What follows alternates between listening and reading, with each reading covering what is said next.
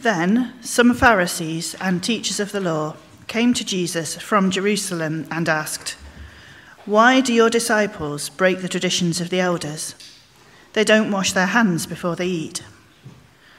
Jesus replied, And why do you break the command of God for the sake of your tradition? For God said, Honour your father and mother, and anyone who curses his father or mother must be put to death. But you say that if a man says to his father or mother, Whatever help you might otherwise have received from me is a gift devoted to God, he is not to honour his father with it. Thus, you nullify the word of God for the sake of your tradition. You hypocrites! Isaiah was right when he prophesied about you. These people honour me with their lips, but their hearts are far from me. They worship me in vain. Their teachings are but rules taught by men. Jesus called the crowd to him and said, Listen and understand. What goes into a man's mouth does not make him unclean, but what comes out of his mouth, that is what makes him unclean. Then the disciples came to him and asked, Do you know that the Pharisees were offended when they heard this? He replied, Every plant that my heavenly Father has not planted will be pulled up by the roots. Leave them, they are blind guides. If a blind man leads a blind man, both will fall into a pit. Peter said, Explain the parable to us. Are you still so dull? Jesus asked them. Don't you see that whatever enters the body, the mouth, goes into the stomach and then out of the body? But the things that come out of the mouth come from the heart and make a man unclean. For out of the heart come evil thoughts, murder, adultery, sexual immorality, theft, false testimony, slander. These are what make a man unclean. But eating with unwashed hands does not make him unclean. Thanks, Joe. Good morning, everybody. Considering Christ, that's what we're doing in this sermon series. Considering the Lord Jesus, God's King, the one who heals the sick, who walks on water, who feeds the 5,000. As Gareth said, he is a powerful and compassionate Christ. But we've also begun to see in this sermon series already that he's also a controversial Christ. These chapters in Matthew, as with the rest of the Gospels, are not one happy journey of Jesus being gradually accepted by more and more people.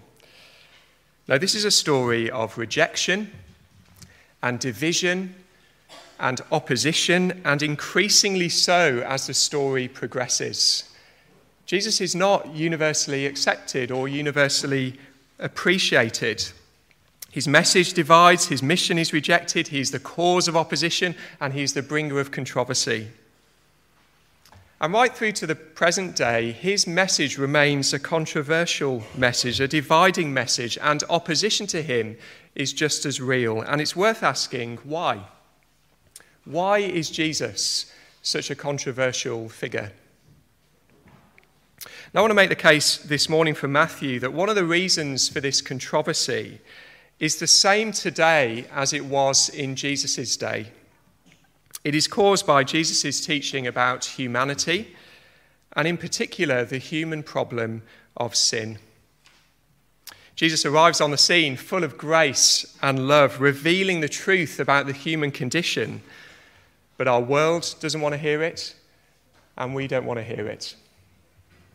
Humanity is involved in a big cover up, trying to smooth over the reality of sin and ignore the depth of our problem. Reminds me of my bathroom at home. Uh, we had our bathroom redone recently um, by somebody who uh, comes to our church, and we discovered that the previous owners had done a good job of covering over the problems in our bathroom. What they've done, in, instead of dealing with all the broken tiles and the crumbling plaster, they just put layer after layer of tiles, one on top of the other. And so the plumber had to strip back several layers of tiles and plaster to get to the bricks. We ended up gaining a few inches of bathroom as a result. Now, I mention that because we as human beings are involved in the same sort of cover up when it comes to our sin. For example, lies get dressed up as fibs, sexual immorality is reframed as freedom, Anger is viewed as normal. Virtue signaling becomes more important than true virtue. How we appear to others takes up more time um, than how we really are before God. We are tempted, along with the world, to plaster over the problem of sin because we fear what will be uncovered when we strip back the layers and our hearts are laid bare. But today we're going to hear Jesus speak to us at his most controversial, and I want to also say at his most loving, telling us what no one else will tell us, diagnosing us as the heavenly doctor who knows our need, and leading us to the only place of rescue. These are controversial words spoken by a compassionate Jesus who wants us to listen. In these verses, we'll uh, contrast two ways of thinking about the world and two ways of viewing the, the human problem. The first is in verses 1 to 9, as we read about the religion of the Pharisees. Look down with me at verses 1 and 2 of chapter 15. Then some Pharisees and teachers of the law came to Jesus from Jerusalem and asked, Why do your disciples break the tradition of the elders? They don't wash their hands before they eat. Now, when the Pharisees and teachers of the law arrive on the scene, we know that controversy is just around the corner. The Pharisees, you might know, are the Jewish teachers of the law, and they're the cream of the crop, the religious elite who have already clashed with Jesus over his interpretation of the Old Testament. Earlier in Matthew, they thought he was unlawful to heal on the Sabbath. They thought he was wrong to spend time with the so called sinners in society. And their hatred of Jesus reached such a point in Matthew chapter 12 that they went out and plotted how they might kill Jesus. So here is a delegation of the Jewish elite sent from the center of Jewish life, Jerusalem, to question the one they are intent on killing. Controversy is just around the corner. And notice with me what they take issue with in verse 2. Why do your disciples break the tradition of the elders? They don't wash their hands before they eat. That's the, the problem that they see. Over the past couple of years, we've learned how to wash our hands properly, haven't we? 20 seconds, thumbs involved, fingertips on the palms, and so on, hands face space. Probably things we should have known uh, how to do before uh, coronavirus. But the issue for the Pharisees is not so much hygiene, but purity.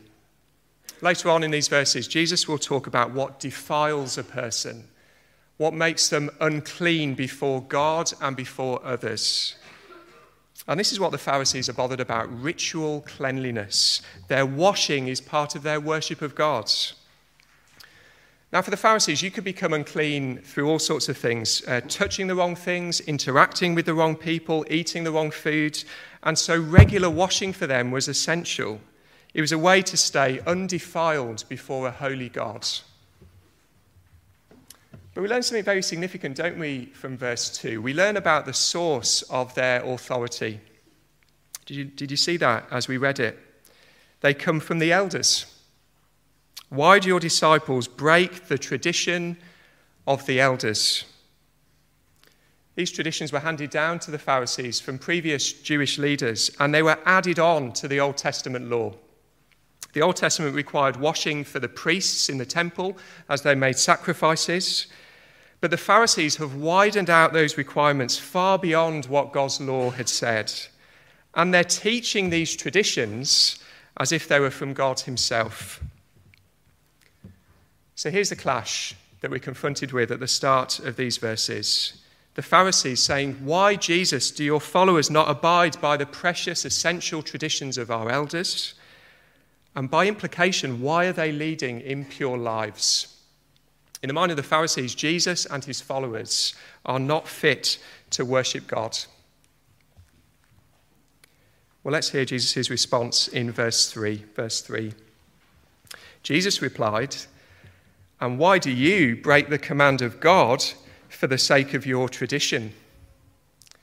This is a characteristically direct and controversial statement Jesus makes to the ruling elite, and he uses the same word that we saw in verse 2. Did you notice that? They're saying, Why are you breaking the tradition of the elders? And he's saying, Why do you break the command of God? And do you see the subtle shift that he's made as well in this verse from the tradition of the elders to now your tradition?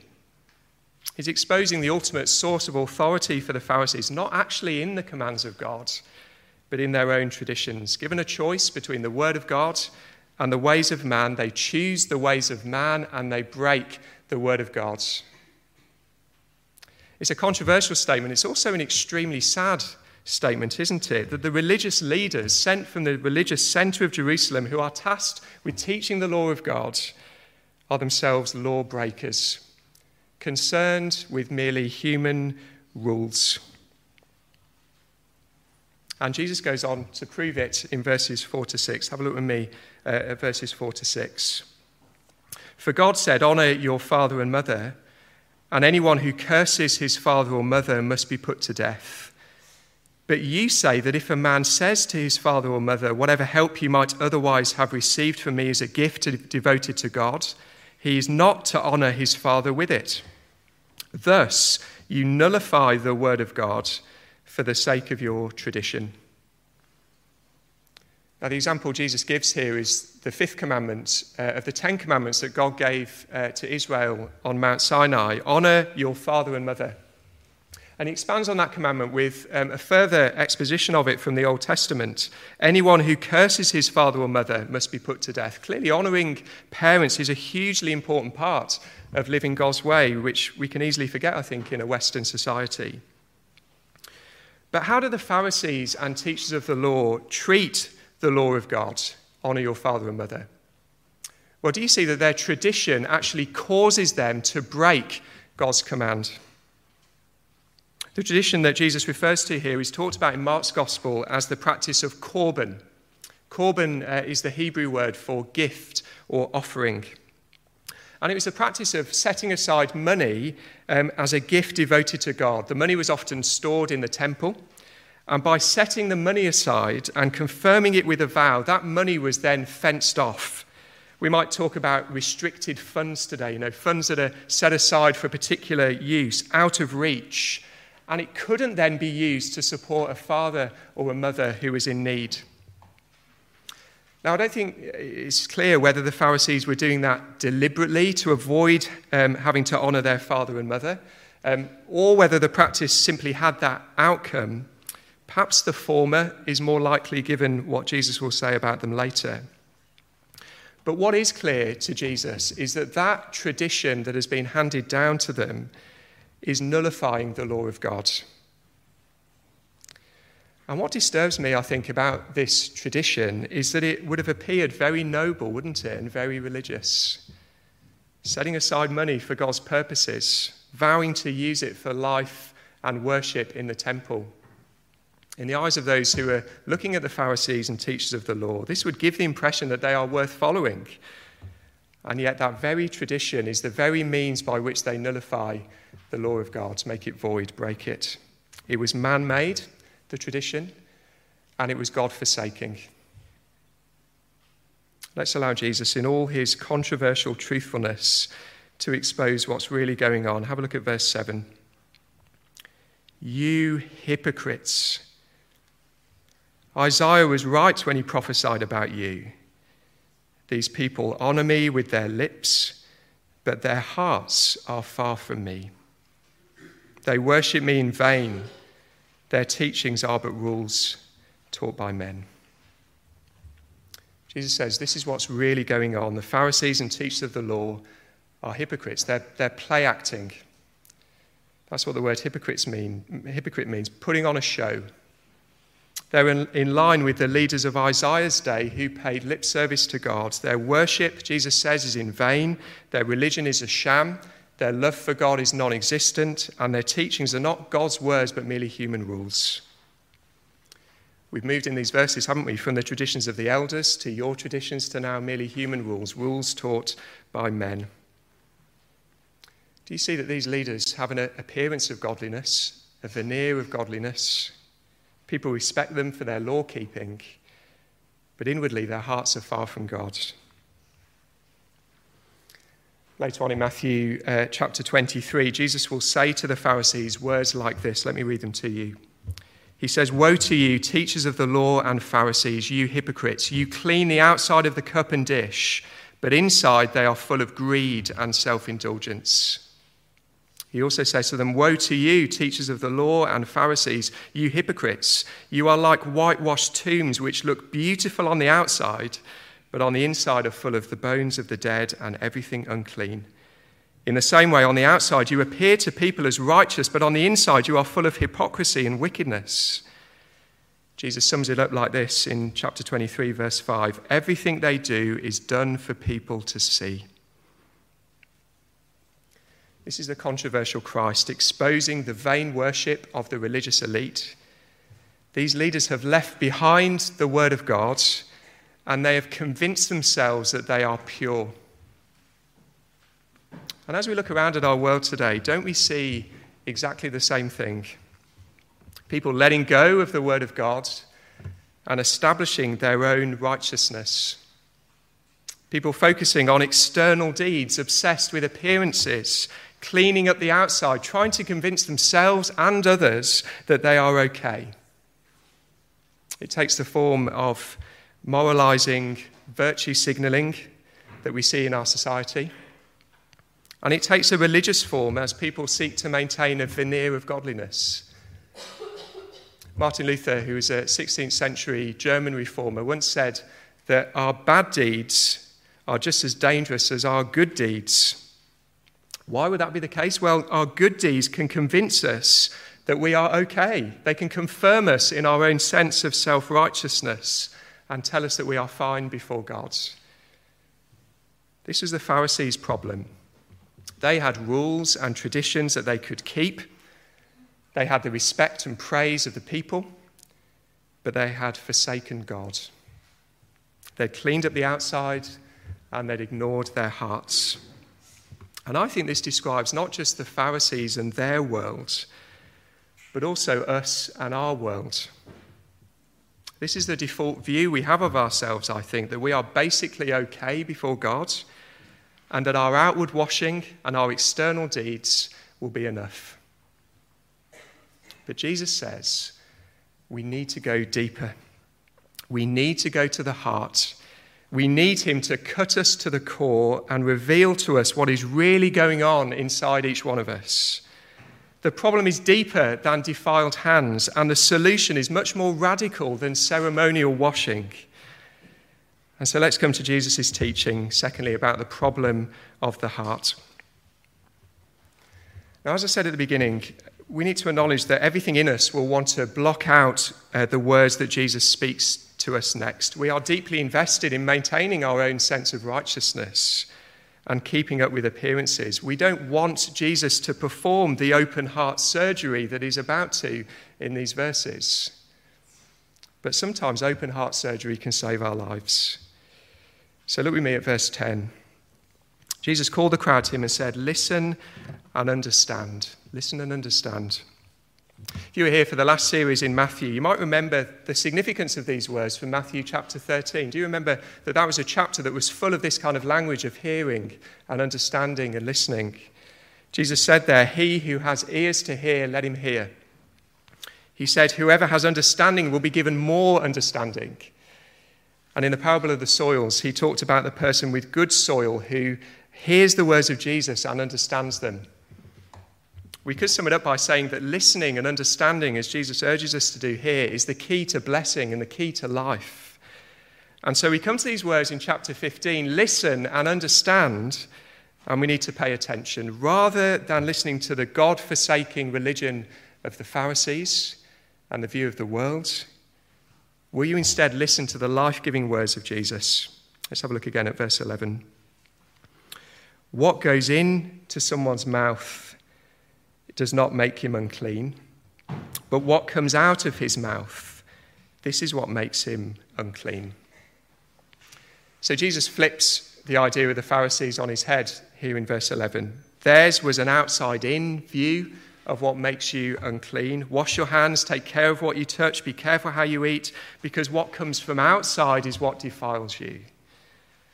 But do you see that Jesus teaches an inside out view of what makes you unclean?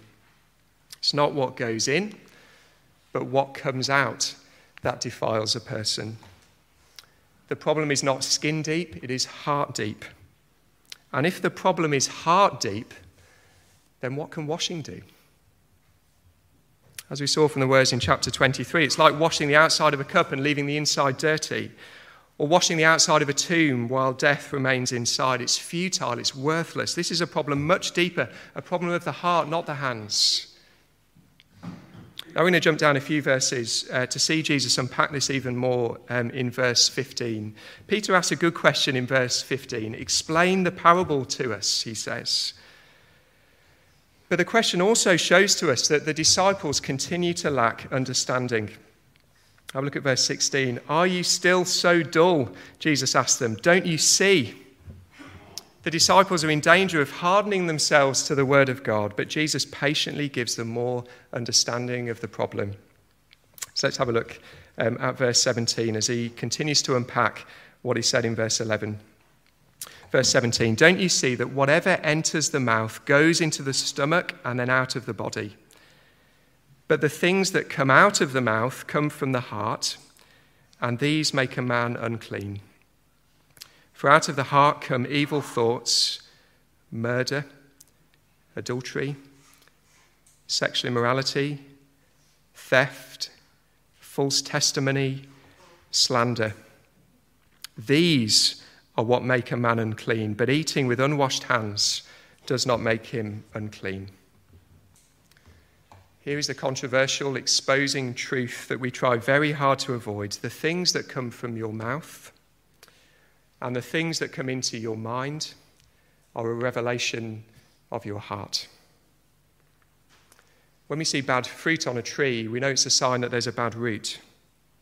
When we see impure water from a tap, it's a sign of an impure source. And Jesus says, when we see evil thoughts and we hear evil words from our mouths, then it's a clear sign that something is wrong with our hearts. Now, this is one of the ironic things about the Pharisees in Matthew's gospel. They're doing all they can to clean the outside of the cup, and yet we read things like, But the Pharisees went out and plotted how they might kill Jesus. Meticulous hand washing, and yet murderous hearts. And Jesus is wanting us to see our own hearts, to see what we often don't see or don't want to see about the human problem. Jesus wants us to see it. He wants us to know the root of all the evil in our world. He wants us to know what truly defiles us in the sight of God. It's our hearts. What comes from our hearts? Well, let's look more closely at verse 19. You might notice that they relate to the Ten Commandments that were given by God to Israel. Just look at how similar they are. They are. I'll read um, some of those commandments um, from the Old Testament. Do not murder. Do not commit adultery. Do not steal do not give false testimony. We see them here, don't we, in this list in Matthew. Out of our hearts come all the desires and thoughts and words and actions that break the law of God. And part of listening well to Jesus, of hearing and understanding Him, is to confess that this is true of me, just as it's true of you. I don't say and do and think these things in spite of who I am, as if a slip of the tongue is something out of character for me. I say and do these things because they are in my character. This is what I am like. I speak angry words to my children because I have a murderous heart. I think lustful thoughts about others because I have an adulterous heart. I criticize people in my mind because I have a slanderous heart and I want what doesn't belong to me because I have a thieving heart. All these thoughts, all these words, all these deeds, they're part of me and they defile me. Do you see that the problem cuts deeper than unclean hands and the solution is not as easy as ritual washing? I, we, have a deadly poison in our hearts. Whether we're in the upper classes of society or the lower rungs of the ladder, men, women, young, old, educated, uneducated, the heart of the problem is the same. And no amount of religion can fix it. The Pharisees are teaching us here, aren't they, that we can be dressed up with the garments of morality, polished and sparkling on the outside, and be rotten to the core. And trying to sort it out with man made rules and external traditions is like trying to cure heart disease with a plaster. Jesus is an honest doctor who tells us our diagnosis and lays open our hearts He tells us the truth that we all know deep down, but we try our best to avoid. We have a heart problem. Our hearts defile us in the sight of a holy God, and by nature we are unclean before Him. Now, if you've lived in this world for even a day, you know that what Jesus is describing here describes you. And so the question is, what are you going to do about it? We can't turn to externals. We can't rely on traditions. We can't do anything. We are helpless and hopeless before God. Anything we do is like washing the outside of a grave, it cannot reach the heart. And I want to ask does that teaching, does that view offend you today? Because I think it should. And if it does, I want to press in on the offence of this just a little bit more as we consider, thirdly, the offence of the gospel.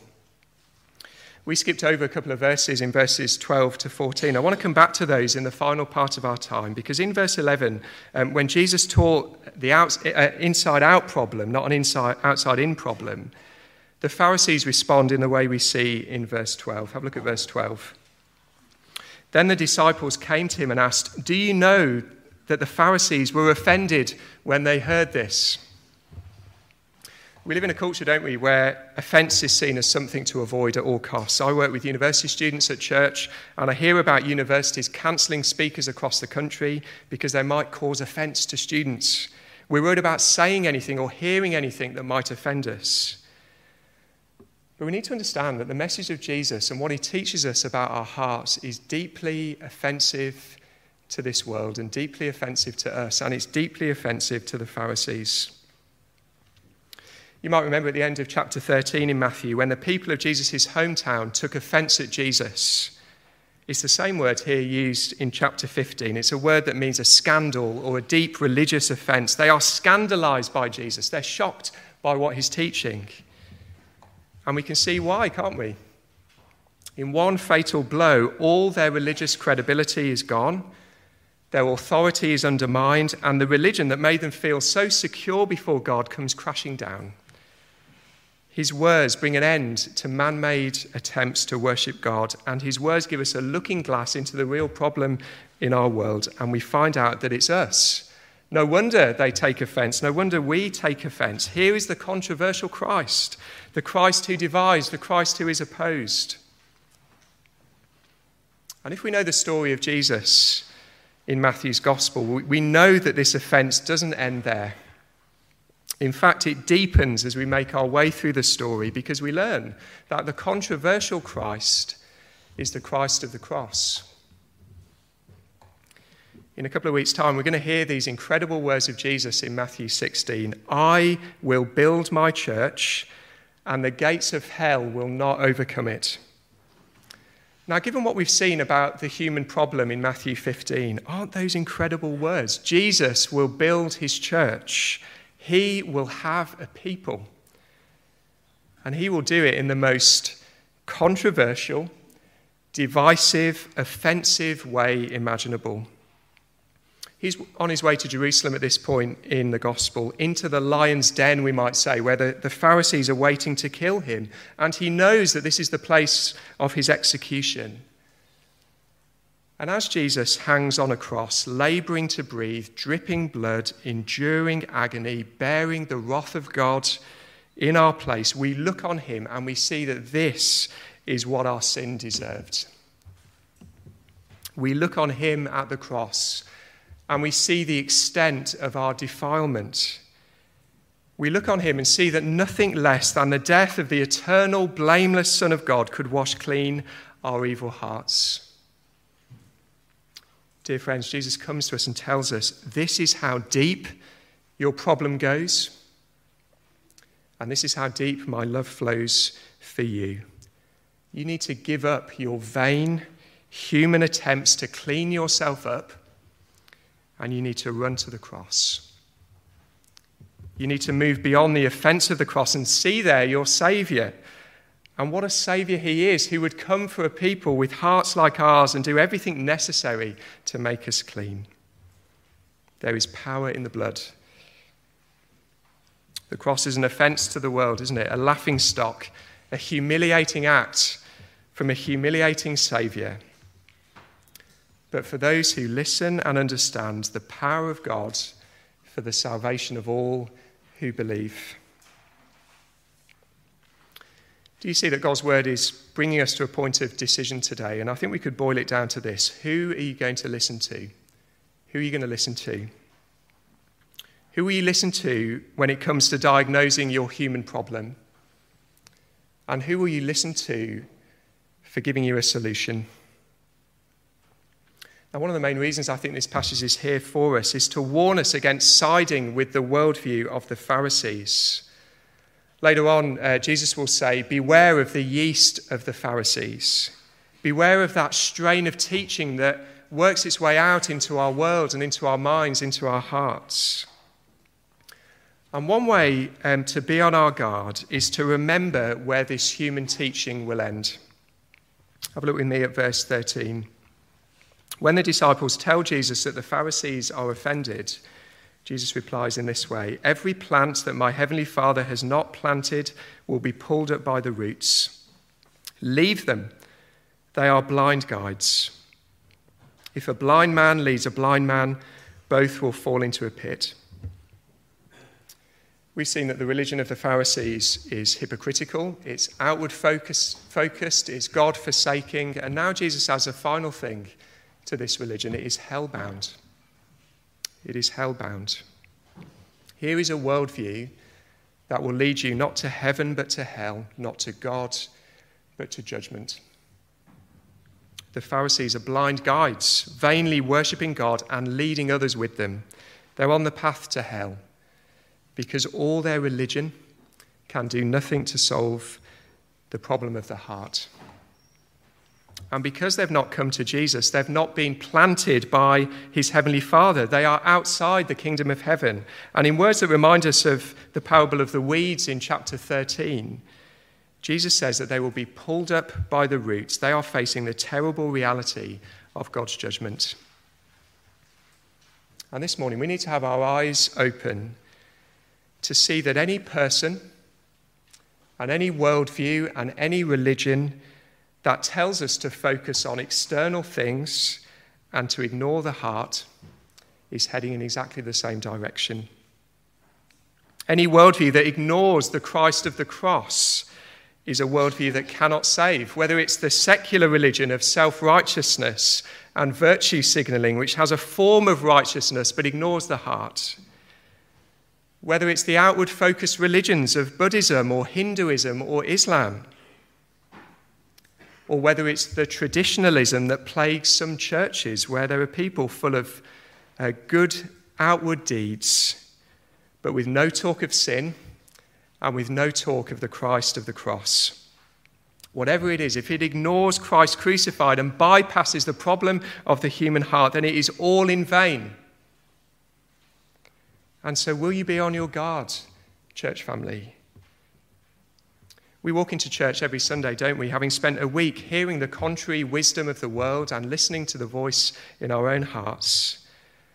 And so every week we need a clear sight of Christ crucified. We need the words of our loving Saviour who tells us about our deadly problem and says, I have gone to the cross to forgive your sins and to give you new hearts. Forget your external washing, forget all the outward stuff, forget the traditions. Come to me, he says. And so, friends, will you continue to listen to the controversial Christ and to cling to the offensive gospel of the cross and to tell the world that Jesus and He alone is where salvation is to be found?